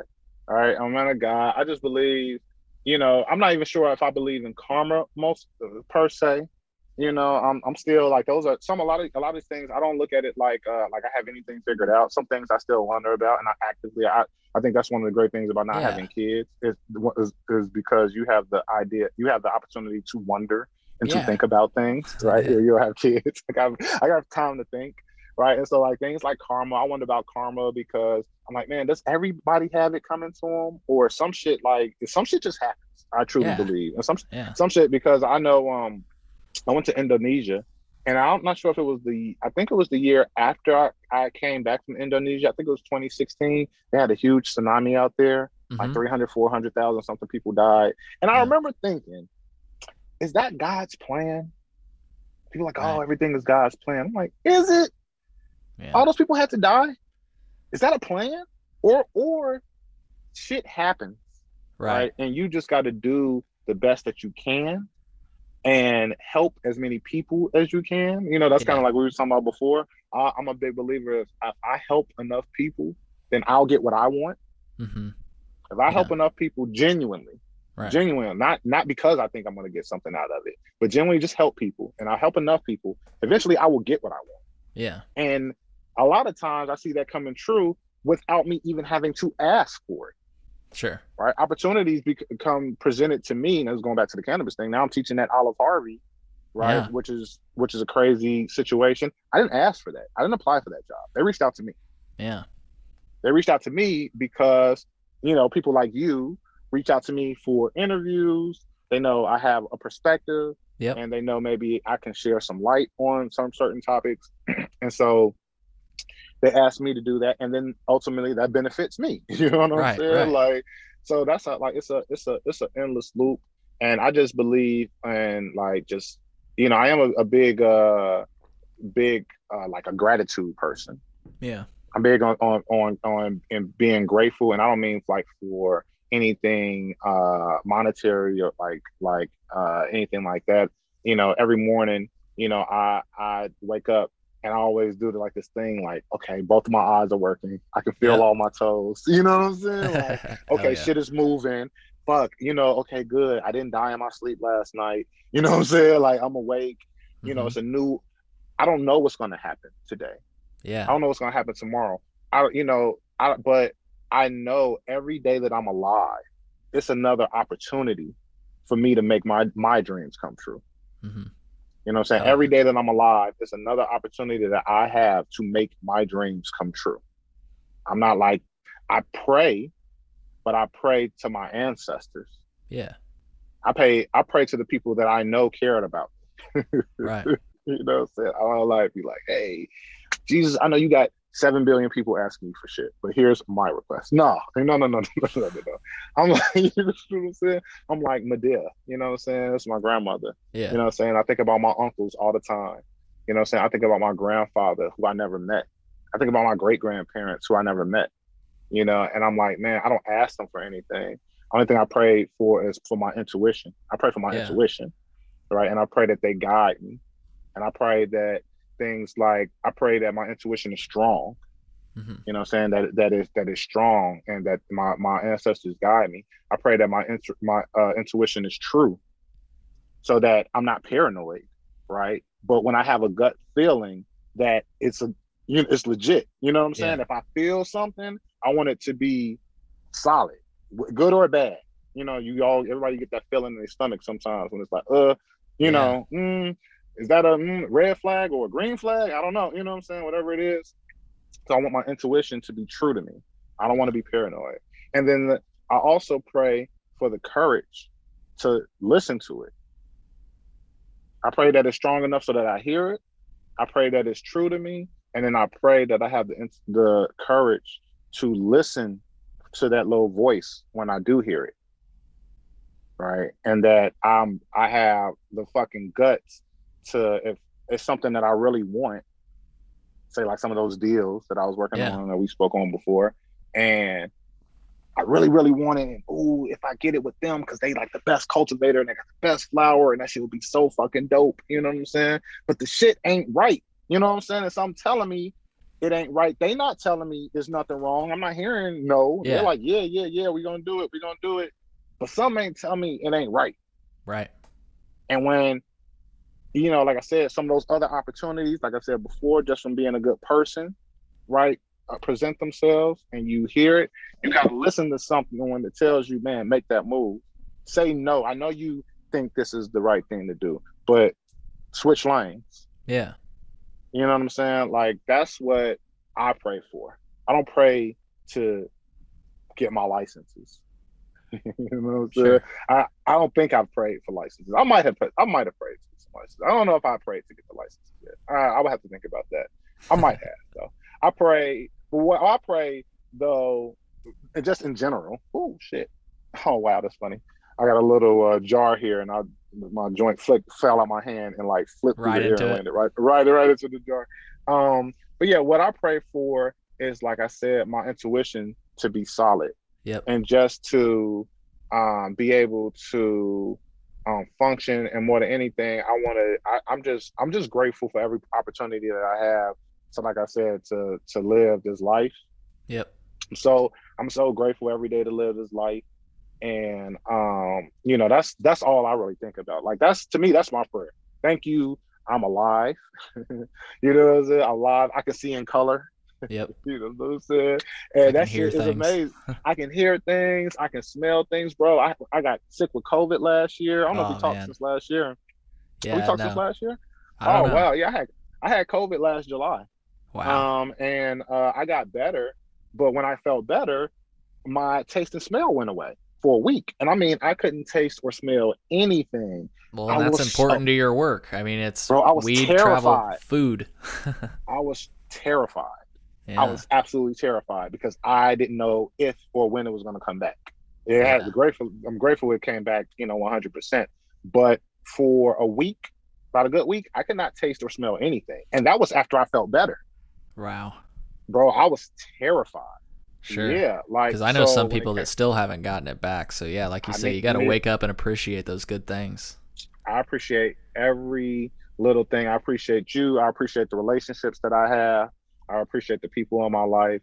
That's why I, when I think about gratitude, like yeah, I do. I get to do a whole lot of cool shit, but it, even more so, I know amazing people. I know yeah. people who believe all the stuff that I said that I don't believe in and don't really, yeah, you know, Same. have much, you know, need for. But I know people who uh, believe all that stuff. I'm grateful for them yep. because all of them, you know, like, and, and that's why I said, like, I really to the point now you know, I used to be on this like mission where I needed to enlighten people and tell people how the shit that they believe in don't really make no sense. I don't know if it's just a maturity, but definitely me traveling and yeah. going to Africa and seeing a lot of the things that I talked about, you know, I always felt was the originator of certain things. Yeah. Right. To see it, to see it firsthand, right, and to talk to Egyptologists who were there who didn't know what my perspective was, didn't follow right. me on social media, right? So they didn't know what I believe, right? But to, just to talk to them, these are people who went to school for six years, at least the, the two that we had, they both went to school for six years to get their Egyptologist license. Mm-hmm. Right. Um, so and so they could actually talk to us about the history, what it means. They could read hieroglyphs, you could explain things to, and to sit there. And I, I was in Egypt for 10 days. I traveled around the entire country. Right. And went to all these different tombs and all these different temples and saw so much. Even like I have, I got a picture of the original nativity scene. You know, That's with dope. the mother and the and the uh, baby and the animals yeah. and the you know the animals and the star and the angels and the wise men. The exact same. It's on the wall in Egypt, and it was written like three, four thousand years ago. You know what I mean? Like, right. like it's on the wall. It's the exact same picture. You know, so you can. So like, that took away my need to have to argue with people about sure. things. Yeah, I mean it's because you, bro, literally you believe believe so believe whatever you want. Like it, like I got so much peace after yeah. going to Egypt and taking my mother and my girlfriend there as well, who both were super religious. They're same thing, Christian and super religious, and um, doing that is probably like is always gonna be like the greatest thing I've ever done. Yeah, Hell taking my mother to Egypt and showing her where a lot of that stuff came from that she believes so deeply. And I don't, she still goes to church and all this other sure. stuff, but her and my girl, I know subconsciously it tweaks something in their minds. Yeah. Yeah, it, I know it tweaked it tweaked something because it's some shit you just can't deny it. Like you can't deny it no more. You know, yeah. and it's one thing if you didn't, if you never seen it. And that's what I said. If you've never seen it, then fine. You know, believe whatever you want. But right. once you see it, it's kind of like, oh shit. Like when when was that made? Oh, wow, that was made five thousand years ago. So five thousand years, that's three thousand BC that was created. Oh wow. So BC is what? Oh, okay. Like, oh, okay. What does BC mean? Ah, okay. Yeah, it was created three thousand years, three thousand BC. Ah, like oh, so that story came first. Yeah, so then exactly. maybe that story is true then. So maybe you need to be worshiping that guy. Like, you know what I'm saying? Like, right. are you, or maybe, you know, I always look at it like, you know, I tell my mom, you know, when she talks about like, um, you know, oh, well, you know, the Bible still has great things that you can learn from, and that's a great book. I said, yeah, well, say that. So does Aesop Fables. You know Aesop Fables? You know that, right? No. Like the Tor- Oh yeah, see, I'm a little old. Aesop Fables is an old book. Like you, I'm sure you heard of the, story of the tortoise and the hare. Yeah. right? That's where that comes from. Okay. It's a book called Aesop Fables, and you know the thing, like the tortoise Yep. kept going, the hare was chilling, right, and the tortoise kept going, and then it won the race, right? Mhm. Right. So learn from the story. Nobody's telling you to worship fucking turtles. Yeah. right? Learn the message and then move on. There you go. Move on. Yep. Yeah, move. There are lessons on. in Don't- those books. Yeah, for There sure. There are lessons in those books, but you don't have to worship Right. different saints. And now you got to worship the saint, and now I got to worship the Virgin Mary, and and and then Right. it leads to the things that you saw growing up where you just a guy has admitted to something but you don't you know those lines are blurred and you don't accept it like that's wh- how far it can go you know Yeah, and a lot of that stuff it wouldn't even make sense right now. If somebody was to tell you some of these same stories right now, it wouldn't make sense. Especially now, and like I was always thinking, like I had a meme, and I want to post it so bad, but again, nowadays you would get canceled, right? yeah But but it's so easy. But it's a, I have a meme right where it's like the Virgin Mary pregnant, right, and Mhm. above it it says "Me too." You know, like dude i literally was gonna make uh, that point that's that's amazing though. that's even oh, better I, I yeah, I have the. I'll send it to you. I'm not gonna post that because I don't Yeah, feel yeah. like being, you know, Sure, I sure. don't, I don't need that shit right now. But it's the truth. Like, what people even are people gonna cancel God? Mary was was uh impregnated right with against her will, right right? And she was told to live with that. And god that set okay? her, god set her up for a fucking uh quite a traumatic event there sacrificing his own child you know Yeah, yeah, like a lot, all of that, right? Right. A lot of that, a lot of the things that happen. Again, that's what I'm saying. I'm not gonna get into all the different stories because I could Sure, definitely sure. break down each. I know my. Bible really, really well too. Yeah. So I can break down all the different things, or just like a like an uh, example of when uh, I forget which chapter it is. People can look this up. When Elijah uh, was walking to a town, when the prophet Elijah was walking to the the, the town, and uh, the kids were laughing at his bald head, and then God sent two bears to kill the kids. You know, because they laughed at Elijah's bald head. Like God killed in that story, God kills forty two kids right because they laughed at his at a, at a man's bald head. Like, is that okay? I just think it's funny. Like it's uh, God resorts to very human tendencies. Like it, he, like we've. It's a Like man. he's jealous. he he gets angry. He's, he's jealous. jealous. he's yeah. jealous. Yeah, like why would God be jealous? That's like me saying I'm jealous of the birds that I see because they like flying together. Like I'm on a completely different mental level. Thank you. Then this is where I wanted to get. Like I am not, and I, I hope people that have that maybe you know I hope people have hung with us this long. Like, and we'll we'll start to wrap up because you know we've taken a lot of time here. Um, I the point I was trying to make is, and I hope you've hung with us. Like I said, I don't necessarily not believe in God, but I, I can tell you I don't believe in like Christianity or any specific story. I try to learn what I can from the stories, you know, the good things, but I don't take it as pun intended gospel. Um, Right. I think you can't even quantify whatever God is, and it's uh, like you said, an insult to God to try to say like he's this, he did that, he got angry, so he did this, and like, I and just, he wants you to do this, and he needs your money. right, and God he needs your needs money. your money. That's the crazy when people take it that far, and that I don't have to pay taxes because I preach the word of God. Like it's like what you, you don't have to pay. have you uh, folks look that up? There's actually countless depositions online where people do an audit of uh, you know No, no, no, no, no, no, no. I got one better for you. So we can stay topical. The PPP loans. yeah The Catholic Church There got go. billions of dollars in PPP. They don't Yeah. pay taxes. right. Why would they get our A tax these- dollars? A lot of these churches got PPP, a huge amount, and I, I'm sure it's not only the Catholic or the Christian churches. Other churches, I'm sure, done it, but I know specifically. I saw the story about how Yep. the Catholic Church, in particular, got billions of dollars in PPP. They don't fucking pay taxes. Right, right. Okay, man, you see, you get me. Woof, I'm getting you all fired up. Well, hey, I think we could talk for a long time about this, but I thought that's a good note to end on. That we're we're saying basically that maybe there's something, but it, you don't even try to quantify it. It's greatness, like uh, you know, it's it's hard. You, This you this is can't- what I say, Cole. This is what I tell people: do what's best for you. yeah, All right.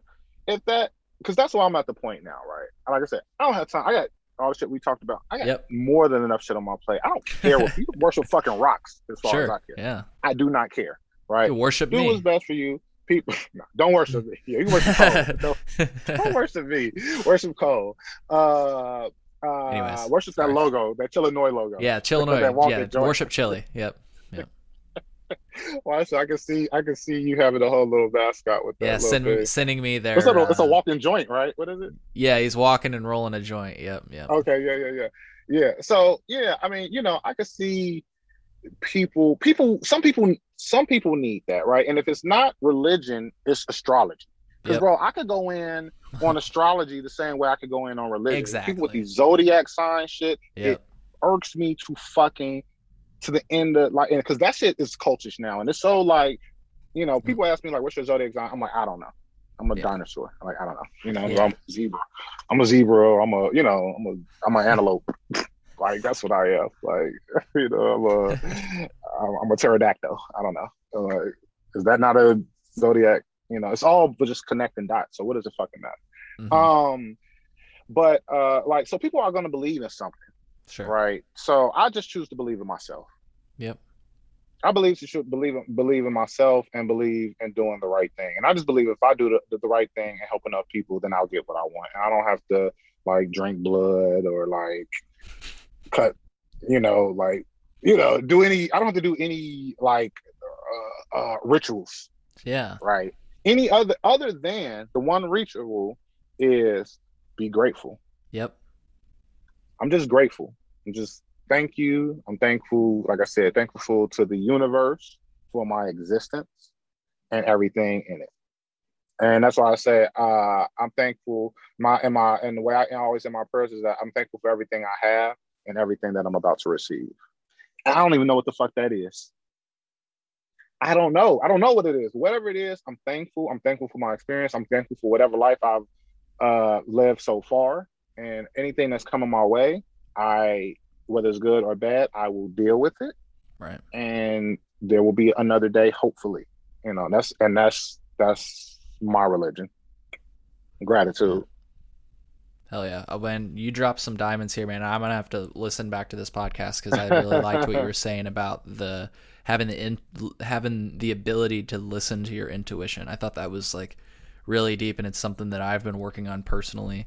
Like you know that that little voice sometimes in your head that you look back and you're like, man, I should have listened to that. It's like start trying to listen to it, make an effort. Well, it's you know? three. Well, it's three. It's more. It's, it's more than just uh it just listen to it because it, it's not natural for you to necessarily do that, right? And Right, right. uh, but what it could be, it could be a couple things. Like I said, I I, I asked for a couple things, three things. I asked for it to be strong, strong, Yeah. so I can hear it.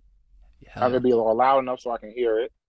Uh, I, I asked for it to be true to me. I ask for it to not send me off again. I don't want to be paranoid, but I want to be alert. Right? I want to have spidey senses, basically. I want spidey Right. senses. right. You know what I'm saying? I want spidey. When something happens, I want to like go off and like, uh oh, something is happening. You know what I'm saying around me in the area. Or I want to have my spidey senses tingling, and I want it to be true to me. I want it to be legit. I don't want to be paranoid. And then the third thing is I just want the courage to listen to that voice. Right. So that's my prayer, bro. And I don't tell everybody. I'm well, telling you all your audience now, but that's some real shit. Like I've told a few people that, and so some of my friends will tell you that I've told them that. Like my real friends will tell you I've told them that years ago. Like that's my prayer. I pray. I pray those things, and I pray. People say, "Who do you pray to?" Then I pray to my ancestors. I was super close to my grandmother, you know, and I think about her all the time. My grandmother's birthday was actually yesterday, uh, Wednesday. Yeah, it was uh, just uh, the 16th. Um, uh, uh, my grandmother passed in 2009, 2008, December man. 2008. Yeah, and so yeah, and so um, but I still, but I still talk to her in my mind and my uncles and all of them. Like I talk to them, like man, you know, like I said, Yeah. that's who I mentally. And that's what I said. People are gonna do it with some. Some people, maybe the people who they need to talk to is Allah or you know Sure. Jesus or To each their. Buddha or whatever it is. Like, but you're gonna talk to somebody. Yep. I just rather talk to my people, Yep. and that's all. You know, like I said, this shit is all made up anyway. So I'm always make up my own shit. Hell yeah. Well, No. dude. make up my own shit. I'm just talk to my people there. Like, you know, my grandmother died for me. Nah, nah, you know what I'm saying? My grandmother lived for me. Yeah. You know what I'm saying? My, my grandmother created a foundation for me. You know what I'm saying? So did my uncles. You know, my uncles molded me. You know, so why wouldn't I ask them for help? You know, I always yeah. say, I always joke with my with my friends and stuff. I'm like, oh man, my uncles would be so proud of me. You know what I'm saying? Especially when I'm with a pretty girl. You know what I'm saying? like, oh, I, I, yo, it's all with a pretty woman. I'm like, man, my uncles would be so proud. Hell yeah. you know Hell what I'm saying? Bro. Like, my uncles would be so proud. You know what I'm saying? Like, even my uncles, uh, especially the ones that raised me, they they met my girlfriend before. Uh-huh. All my uncles met my girlfriend, they love her because she's beautiful. You know what I'm saying? And uh, but I always know, like, you know what I'm saying? I look, they look at me with her, and uh, I know they're proud, you know what I'm saying, yeah, of us bro. doing all this stuff. And that's what I really think about. Like, I know, I know my people are proud of me. And that means more to me than like going to heaven or, you know what I'm saying? Like, some like, oh, but don't you want to enter the kingdom? Like, eh. yeah. No, man. You know what I'm saying? No, I just want to make my people proud and do the right thing and do whatever I feel is best, you know? Yeah. Well, I'm proud to know you, man, and I'm proud to see you pop up in places like the Financial Times, and I am proud, or I'm happy that uh, you're willing to set aside the amount. Maybe not after this interview, but you know, maybe this might be. I no, I don't think so. I think full context. no, no, no, no, no, no yeah, so. I don't care anymore. You know what I'm saying? Like I, have been an open book since the very beginning, and the shit that I'm saying now is not nothing new. And that's why, like you said, I was yep. one dude asked me. He was like, "Do you mind if we talk about religion?" I'm like, "If you don't mind," I'm like, "I don't care about." That. I'm sure. like, "I will talk that shit." I'm like, I'm "Like, are you okay?" And that's what yeah. I said. When, yeah. You know what I'm saying? I was like, your name. I'm like, because your name, bro. I'm like, you already like stirring right. pot. Like me, my you know, I know Mike G the God, people like oh, he called himself that. Like, yeah, you know yeah. what I'm saying? I probably could have way more followers, I'm sure, if my name wasn't Mike G the God. I refuse to change it. you know yeah, what I'm dude. saying? Because it is what it is. Like, fine. You know what I'm saying? Don't like it. You know, that's fine too, you know. But um but yeah, man, you know, um uh no i think um i, I appreciate every uh, all your words and like i said man either way I got plans for all of this shit to see all this shit through. And just to put one final cap on the religious thing, you know, one thing I decided to do a few years ago was instead of like talking so much about it, yeah, and my viewpoints, I decided to live my truth. Hell yeah. I decided to live my truth and be like, you know what? I'm gonna stop being out here like, man, y'all need to do this. Y'all need to do this. You know what I did instead? Yeah. One of my first, my first really big trips when I started traveling, I went to Egypt. I took my family to Egypt and I took pictures and videos of all that shit I was talking about, and then I posted right. it all. You know what I'm saying? I'm like, here it is. You yeah. know what I'm saying? So if anybody wants to see any of that, you go on my Instagram at Mike G the God. You'll search my name, Michael Malcolm. Look at my highlights. You will see an Egypt tag. You can see the highlights. I have the nativity scene in there. Hell yeah! I have the nativity. I believe. I believe it's saved in my in my uh in my highlight. I think it is. Either way, uh, folks, uh, it's a fucking awesome. It's an awesome reel to watch because you, you yeah yeah yeah. Yeah, yeah, yeah. I, I, I did some really dope shit in Egypt, and uh, and so you know, and so that was my thing. I decided to live my truth instead of just talking about what I know, because again, it's cool to talk. Like I was saying today, well done is better than well said. Yep. So instead of me talking about what I think and what I know, why don't I just prove to you that what I'm saying is true by living that truth? I'm gonna live yeah, my man. truth, and then I'll show you the stuff. Like uh, instead of being like, "Oh man, that shit is written on the walls in Egypt," People yep. say that shit to you all day, right? People who like, you know, who have read some things but haven't been, right? Oh, right. Man, that shit's written. How you know? You never been there, right? Okay, so now I'm gonna go. Yeah. So I went there, and now I got the. So now when I say it's on the walls of Egypt, I dare you who haven't been to challenge me. Right. Right. Right. Hell Same yeah, thing. Dude. Like like if I say people say, "Oh, well, you're nothing without this believing in this thing." Well, why don't I do something you know what I'm saying? That will show you that that is not true. Why don't I just go and be successful? Right. You know what I'm saying? Or people will say, you know, like people like, oh man, I can't follow you because you don't believe in this. Okay, well, why don't I get big enough to where you can't ignore me? yeah, exactly. right? Like, like, like, like, like, and that's not the point why I did anything like that. But again, that's just living that truth. Sure. Right. Sure, so where yeah. I'm sure that there's people who don't follow me because of my religious belief, because I used to be way more vocal about it. Right. Yep. And now they're like, oh man, I stopped following him or I blocked him, but now he's on the cover of the Chicago Sun Times. Now he's mm-hmm. always in the paper. you know what I'm saying? Right. I'm gonna stop reading the Chicago sometimes. Times. Oh, now he's in the Financial Times. I'm gonna start reading all Chicago news because, and I'm gonna just read only news that comes out of London. right? Yeah. now I'm in the Financial Times. They what the fuck? You know what I'm saying? Like that's living your truth. Yeah. You know what I'm saying? Exactly. Like, so I don't have to. I don't have anything to prove to anybody. Right. I just want to do well for myself and for my partners and for my colleagues. I want my partners and my family and my uh, and my colleagues to be proud of me, and that's the only thing uh, that I worry about. Hell yeah, man. Well said. Well, this has been a really awesome conversation. Again, I've it's on fire, bro. It's been a long ass one to talk to. Well, we got it. Yeah, dude. I did not. Two hour. This was. I mean, it it, it was needed, obviously. So. Yeah, man. I appreciate you as always too.